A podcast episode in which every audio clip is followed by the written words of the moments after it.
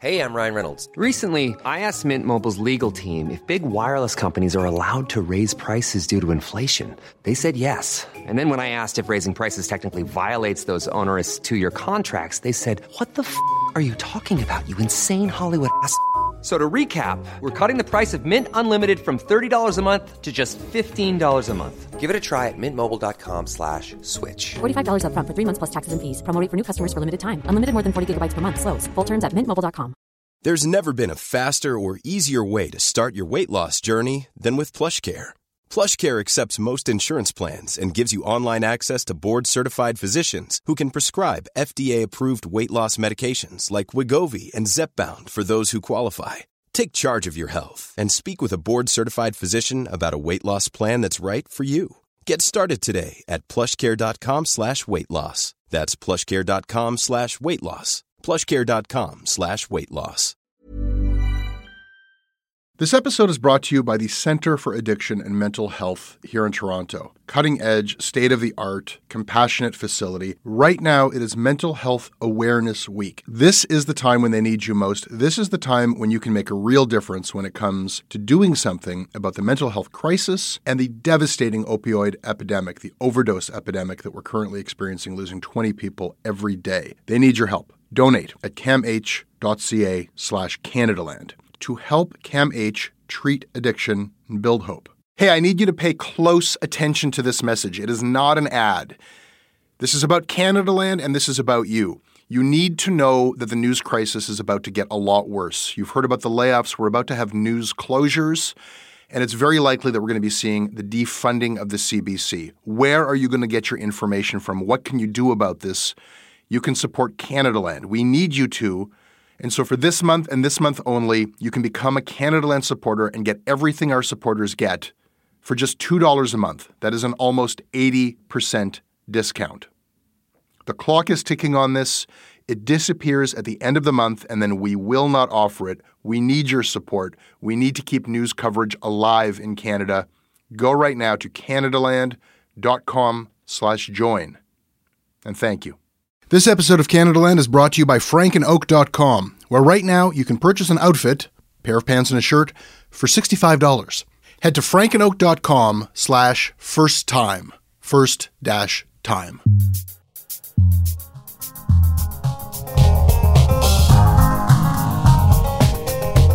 Jen Gerson of the National Post.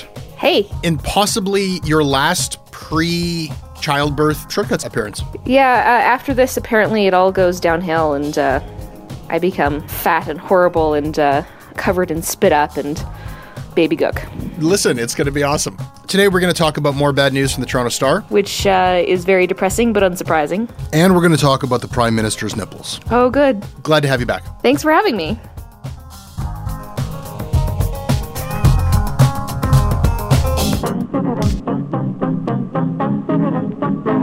This episode of Shortcuts is brought to you by Amy H., Michael Hako, Scott O'Connor, Mark Pedrosa, Sheena Gibbs, Sushayet Bardwaj, Ciara Gaudiak, and Tara Hunt. Tara, why did you decide to be awesome? because Canada Land makes Canada and the Canadian media just seem sexier. We Canadians still like to rock the boat, but I think that's one of our weaknesses. This episode is brought to you by the Center for Addiction and Mental Health. Right now, there is an opioid crisis. Right now, there is a mental health crisis. But right now, it is Mental Health Week. And what that means is you can do something about these crises. You can help people, you can help CAMH save lives. They offer treatment with dignity, and they are doing cutting edge research. I don't know if anybody listening to this is untouched by this crisis. You can see it in the downtown of every city in this country. You certainly feel it in Toronto. This is not something happening to other people. These are our friends, these are our communities, our families. We are all touched by addiction. We are all touched by the mental health crisis, and we all share responsibility to do something about it. Helping CAMH is something you can do about it. Help change mental health care forever.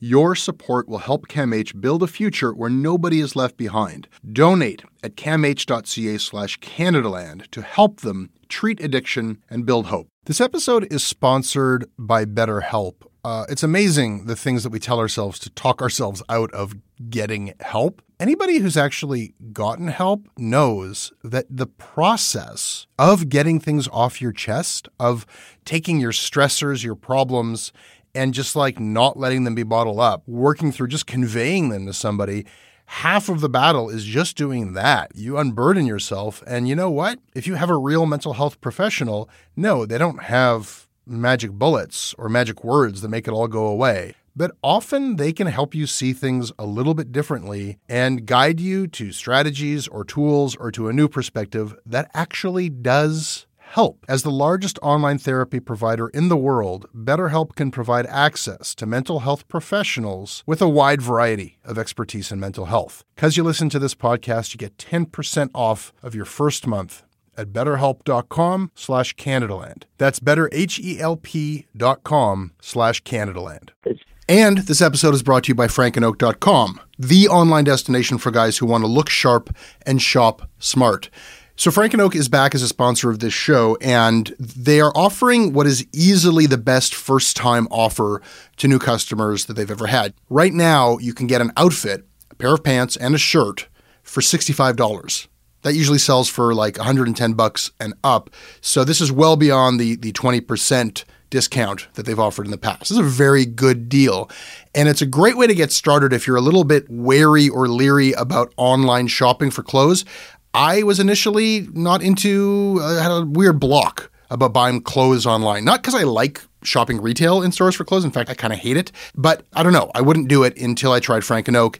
Now that block is gone. And I'm very glad that that block is gone because the clothes fit well, they look good, they're well priced, and I don't have to deal with awkward exchanges with salespeople. I don't have to take my pants off behind a curtain or look at my ass in a mirror in a public place. I, I don't have to shop for clothes in stores anymore because if you don't like what they send you, you just send it back. So once again, this is a very good time to get started with frankandoak.com. For listeners of this podcast, you go to frankandoak.com slash first time. You'll get a $110 outfit for 65 bucks. That's Frank and Oak, spell it out, frankandoak.com slash first dash time. Check it out.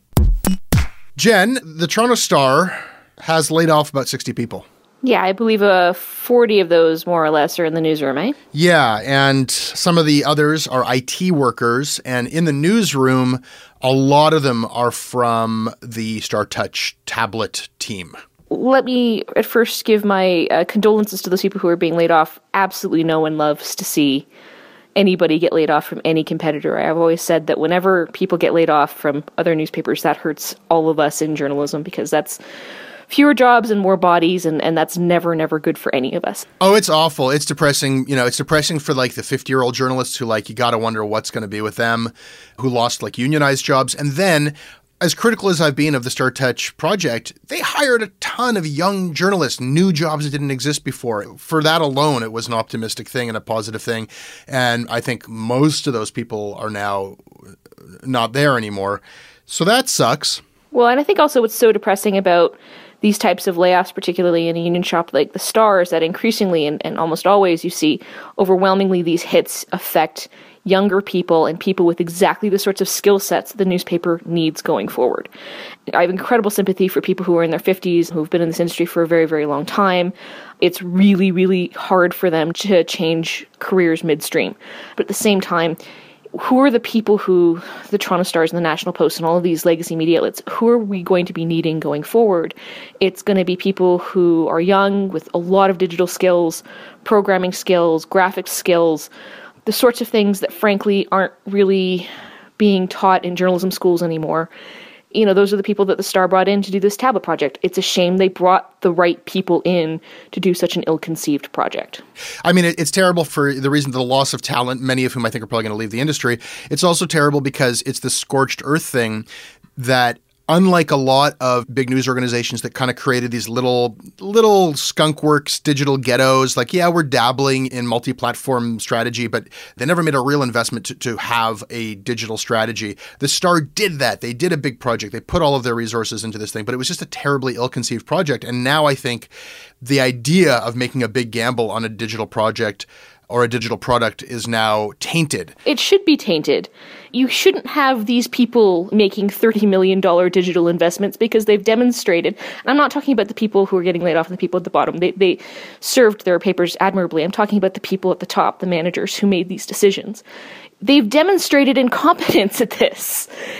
they've demonstrated that they can't be trusted to make $30 million investments in digital plays because they don't have the digital instinct to do it. So let's not cut them that much slack, even. Oh, I won't cut them any. I mean, I think that this was uh, an idiotic project from the start based on the fact that everybody in the business seemed to know that the tablet was not a main method of news delivery. It was not the savior of the news business. Everybody seemed to know that by the Toronto Star. The fact that this gamble was made by people who are completely out of touch with the changes in digital news. Uh, the Americans, I mean, the Nieman Lab at Harvard was looking at this like, what are you guys doing up there? So I, I don't make any excuses for this particular folly.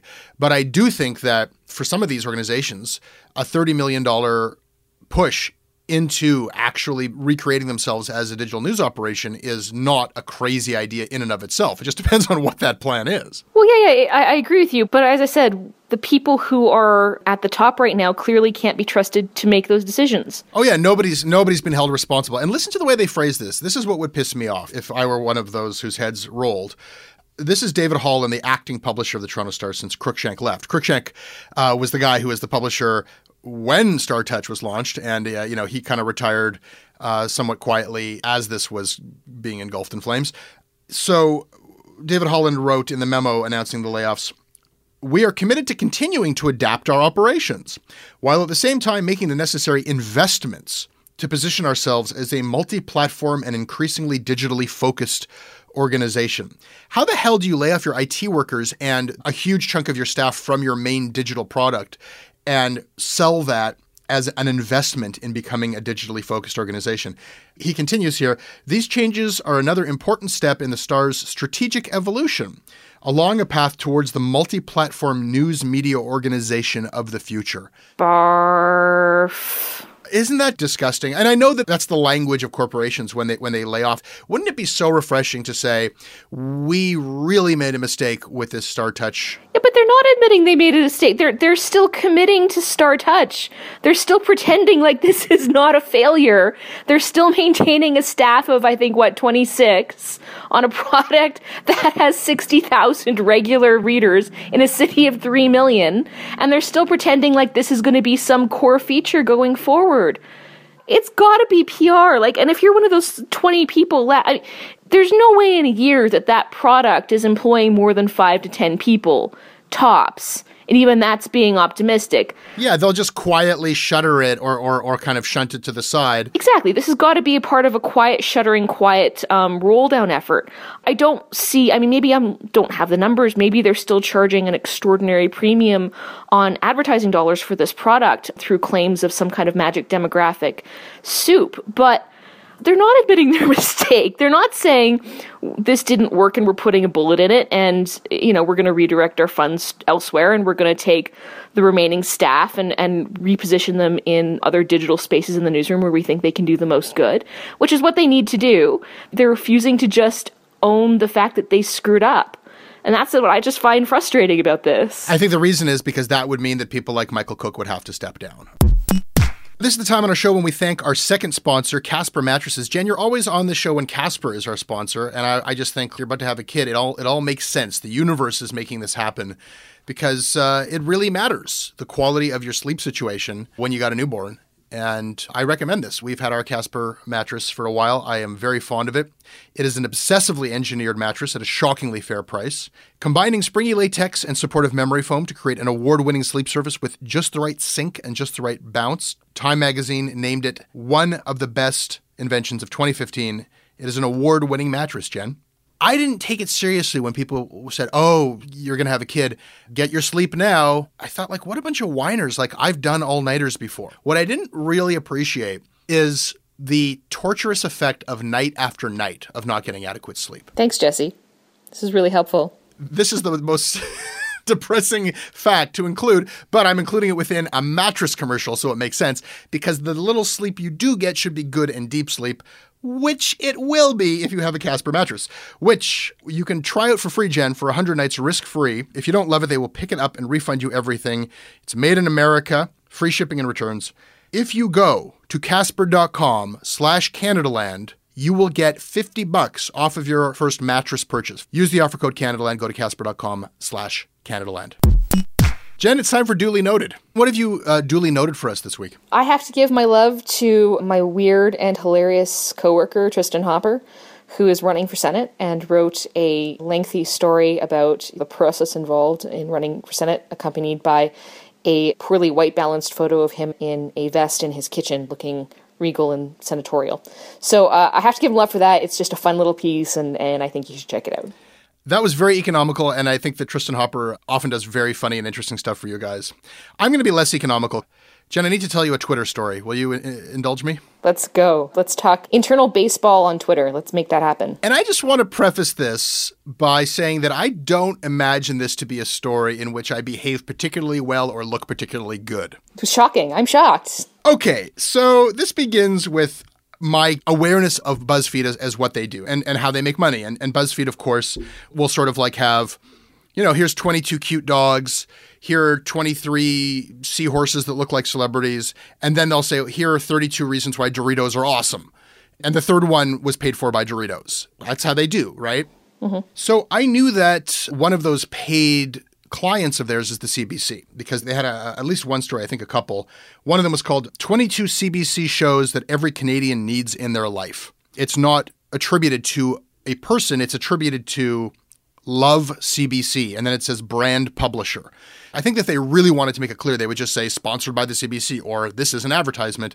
Instead, they use this language brand publisher, Love CBC, which I would argue is purposefully a little bit mysterious, but it's clear enough, I suppose. I know what that is, and I know that that was paid for by the CBC.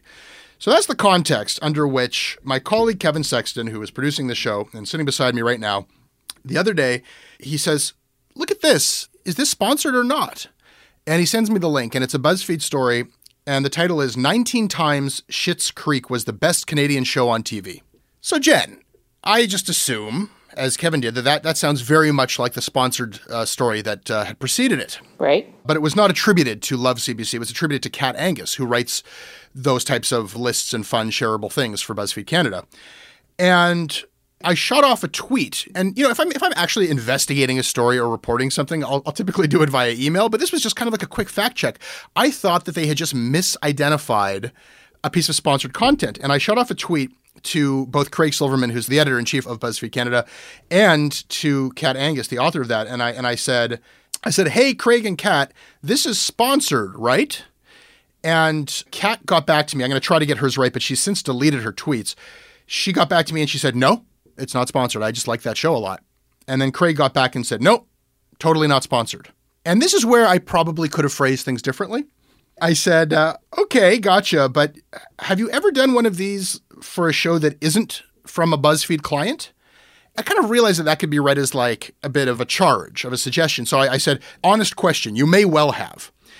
And I think to summarize the avalanche of responses I got from BuzzFeed's like almost their entire Canadian staff. It got pretty it got pretty sensitive. People got very sensitive about it. I think the response from BuzzFeed was, "How dare you, sir?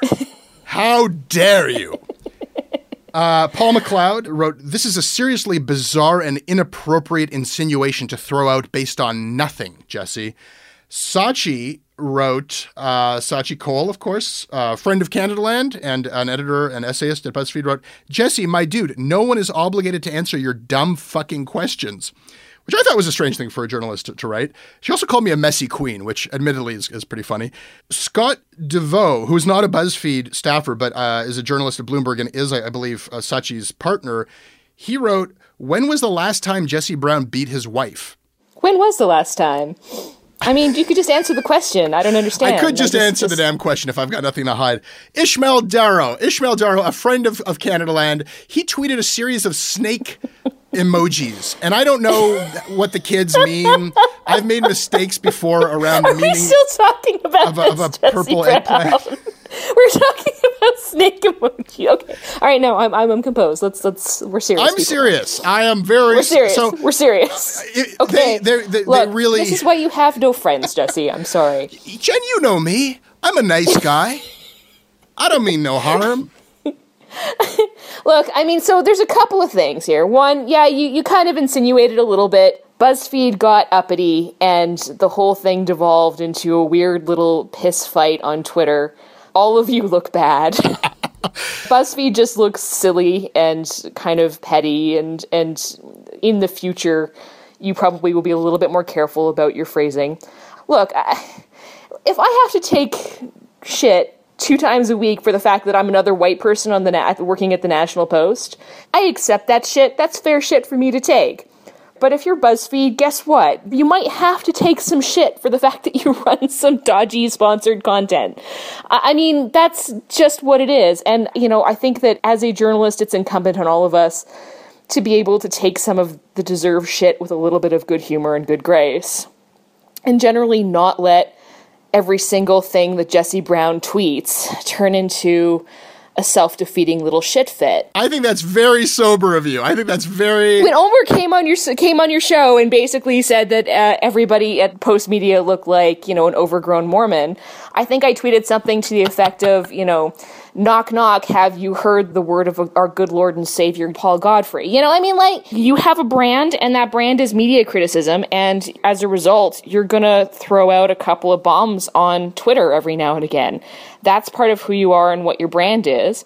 And if BuzzFeed wants to be taken seriously as a serious journalistic outfit, and maybe they don't, I don't, I don't know, I don't care. They have to be able to handle your occasional tweets um, with a bit of maturity. But that being said, I mean, we all enjoy watching these little slap fights. They're very amusing for all of us. And to be honest, nobody outside of Canadian media gives a shit anyway. I know, and I know that this is ridiculous because to anybody outside, it's like this is all about like you've besmirched the good name of BuzzFeed, and it's like I, I know there are serious people doing good work there. I've said that a lot of times. I get it. I get it. If you write like fun, shareable content about dogs' butts that look like other things, and all of a sudden Jesse Brown is like insinuating that you're corrupt, like that's serious, and all of your colleagues come to your defense, and I think that they were trying to help out a colleague. I get that, but I also think you can't cry so foul if your whole business model is about basically blurring the line between what's paid for and what isn't. So I will apologize to Kat Angus for the the salty tone, and uh, you know that, that that's a question that should have been asked in private. But I'll also say when I'm like, have you ever done a list like this for somebody who isn't a BuzzFeed client? And I, I don't recall if it was her, and again she deleted the tweet, so I can't check, or somebody else. But they pointed to a list of corner gas moments, wonderful moments from Corner Gas that Kat Angus loved, saying like, "Here, I do this about shows that I like, not because they buy advertising space on on BuzzFeed." And then we found that CTV actually has been a BuzzFeed sponsor. Jesse, Jesse, we're not talking about this anymore. what Let I'm trying to say is that I'm sorry and I'm right. Duly noted. Stop talking. Jen, now is the time on this program when I would like to discuss the Prime Minister's nipples. Oh, good. Excellent. I'm, I'm really looking forward to that. That doesn't make me feel uncomfortable or awkward at all. Um, we've been seeing a lot of them this summer. Yes, and can I be perfectly honest with you? I mean, maybe it's just my my personal taste. I feel like disclosure requires that I admit that I don't find Justin Trudeau very hot. My husband is a large, hairy, beefy man who looks like a warmed over narc, and I like him that way. You like bears. I like my bears. That's what I'm saying. God bless you. Like, there seems to be this sort of consensus reality that everybody just has to accept. Even Vice, this is Drew Brown writing in Vice Justin Trudeau is an objectively beautiful man. And I get that he is like symmetrical and fit and the hair is nice and wavy and full and all of these things, but he just looks to me, you know, if I were into dudes, the kind of like twink look, the hairless, baby cheeked boy band thing, he, he doesn't seem like a sexual creature to me. He looks pretty. Yes, and actually, this is this is how I got roped into actually writing a column about this instead of writing about the influence of money in politics yesterday. True story, because I was chatting about this with my editor over Slack, and just saying he reminds me of the type of man that you you get a crush on when you're in middle school, when you still find the prospect of sex to be a little bit scary, so you you tend to gravitate toward sort of less threatening uh, more feminine looking, um, stereotypically beautiful young men like Jonathan Taylor Thomas. I remember back when I was, you know, in my Tiger Beat days, it was Jonathan Taylor Thomas. And it seems like these types of men, whether it's you're talking Robert Pattinson and the Twilight Mom phenomenon or Justin Trudeau, they seem to um, generate this kind of uncomfortable, over the top, squealing female fandom for me that's a huge disconnect because I grew out of that phase and, and now I like hairy manly men and I guess that was the the weird disconnect for me. Where this uh, is relevant politically because I mean let's be honest my own personal sexual tastes are not relevant to this is if you watch the way Justin Trudeau crafts his brand and his persona. He is an excellent performer. Everything that he does you have to assume is very calculated and he's trying to portray an image and he's doing it for a reason. It's it's purposeful. You know he is trying to craft the image of someone who has that kind of Robert Pattinson Twilight mom squealy at the sidelines faint over his abs appeal why is he doing that right now when the jobs numbers are down and the loonies tanked? What is the political play there? What is the political stratagem? Trudeau is, is, is very, very good at sort of creating these images or these memes that then go viral on social media, get picked up by the international media, and then have to be reported on and commented on domestically. It is a purposeful strategy, and I think that people need to be conscious of that strategy. Now, some people are going to say that that's just crazy conspiracy talk, and I actually think you're right, but I interpret it a little bit differently. I forget who it was, but somebody actually broke it down and and noticed that the PMO was introducing into public conversation a new meme every day. Yep. And that's that's not a big conspiracy. That's just like that's somebody's job. That's marketing. That's just marketing, right? So it's not like, oh shit, the job numbers we were supposed to create 30,000 jobs instead we lost 10,000. Take off your shirt, Justin. Pop out of a wedding cake. I, I agree with you. Like it probably isn't quite that direct, but it's part of this like continuous effort to make this prime minister viral, meme worthy and attractive, especially to young and, especially middle aged women as well, right? I mean, that's that's who this is appealing to. And whatever the intentionality, those stories do drown out everything else. His nipples are very distracting. They're distracting us from more than the job numbers, the economic information. I've talked a lot about the Globe's investigation into the Saudi arms deal and everything that's come out there. We've been totally distracted from that. David Akin has been doing work into how scientists under Trudeau are actually, the muzzles are still in place. The numbers of scientists in Environment Canada are actually down there's all sorts of stuff that contradicts the Trudeau image that we're not talking about. And I want to delve a little bit into a very touchy area here. The Hunter Tootoo thing didn't really scathe Trudeau, right? Mm-hmm. There's always this sort of tension between the press's respect of the private lives of elected officials with what line the elected officials themselves create as to what access, you know, if you're going to use your private life for political gain, if you're going to sexualize yourself, then things become fair game that weren't fair game before to talk about. Oh, are we dipping our toe into this water? Will you come with me into this into this puddle? All right, let's let's go. Let's tip this toe into this water. Look, we have rules in Canada, a certain gentleman's agreement between media in Canada that does not exist in the US or the UK, and journalists would never accept in the US and UK in the degree to which we do not cover politicians' private lives, even when those private lives are clearly in the public interest. Right. We have been very, very reticent. I don't think that that's a mystery. It's not a conspiracy. That is just a well known fact. We've all kind of agreed that private lives are private and that, you know, as journalists, we would rather be prioritizing our resources and attention on more substantive things. Every journalist who covers politics is, is aware of dodgy personal stories and rumors that you know not only do we not report but frankly i don't even think we pursue very very strongly. Unless the politician so you know trudeau in his book wrote that you know his marriage had ups and downs. So he sort of brought up the topic. Sure. Then evan solomon asks him is that coded language for extramarital affairs? And he said no. Many people took that to be a denial that there were extramarital affairs. Sophie gregoire trudeau was asked point blank at one point if there were extramarital affairs, and she said, well, no marriage is perfect. And so you can interpret that how you may. I don't necessarily care unless there's stuff going on there that is of political resonance or, or interest. And if Tootoo is, is, for example, having an affair with a staffer, which I think we can all agree is blatantly inappropriate and an abuse of power, you know, I think that we have to draw a distinction between an extramarital affair on the side and an extramarital affair that happens within the political sphere. Those are very different conversations. One is very clearly in the public interest and, and one is not. So, I mean, I don't think that the rules by which we have sustained this gentleman's agreement are sustainable. I think they are inevitably going to come down. It's a question of who's going to take that first shot.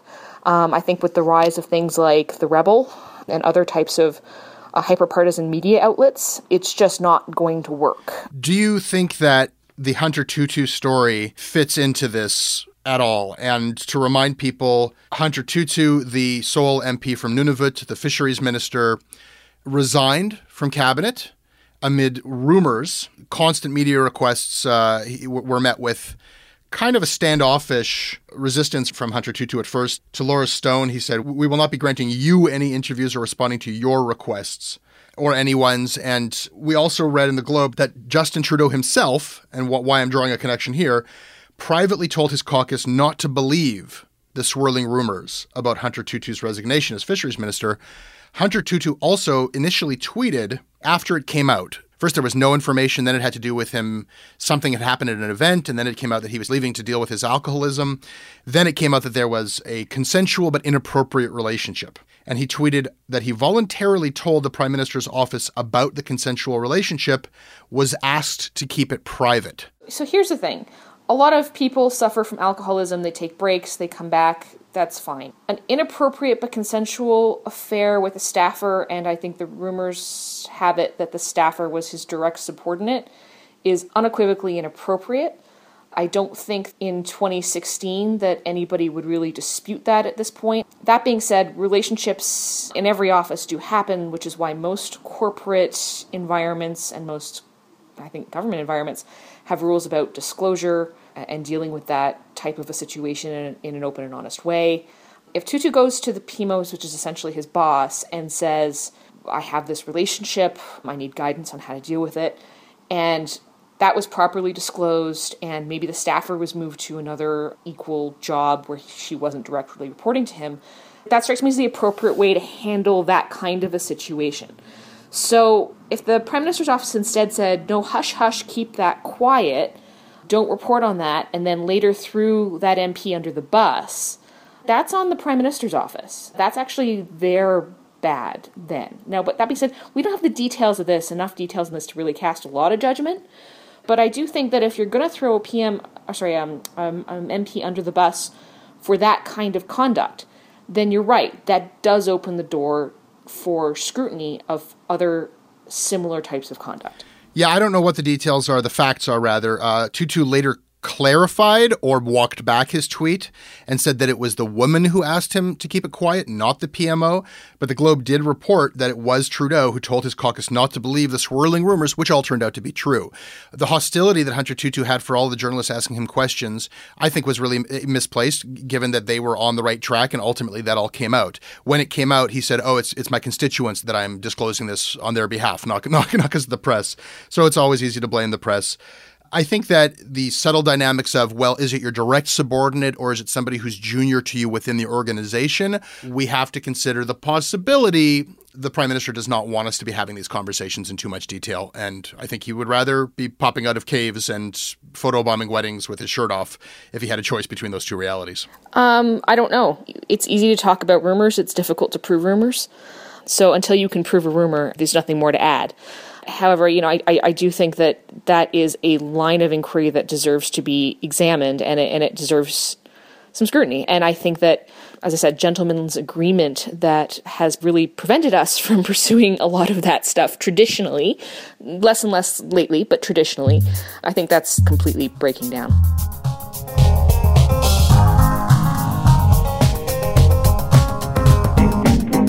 Thank you, Jen. Thank you. That's your Canada Land Shortcuts. I uh, hope you enjoyed it. I can be emailed at jesse at CanadaLandShow.com. I read everything you send me and I respond when I can. And we are on Twitter at CanadaLand. Jen, where can people find you? At Jen Gerson on Twitter. That's probably the best place. Our website is CanadaLandShow.com and our crowdfunding site is Patreon.com slash CanadaLand. The producer of the show is Kevin Sexton. Syndication of Canada Land to campus and community radio stations across this country for free is handled by Russell Gregg. The next episode of Canada Land is up on Monday. Shortcuts is off next week, but The Imposter will be back next Wednesday. If you like what we do, please support us.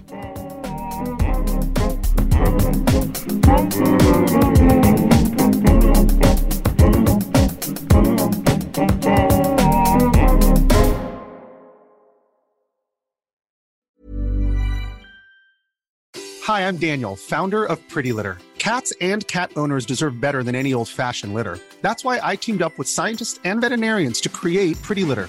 Its innovative crystal formula has superior odor control and weighs up to 80% less than clay litter. Pretty Litter even monitors health by changing colors to help detect early signs of potential illness. It's the world's smartest kitty litter. Go to prettylitter.com and use code ACAST for 20% off your first order and a free cat toy. Terms and conditions apply. See site for details.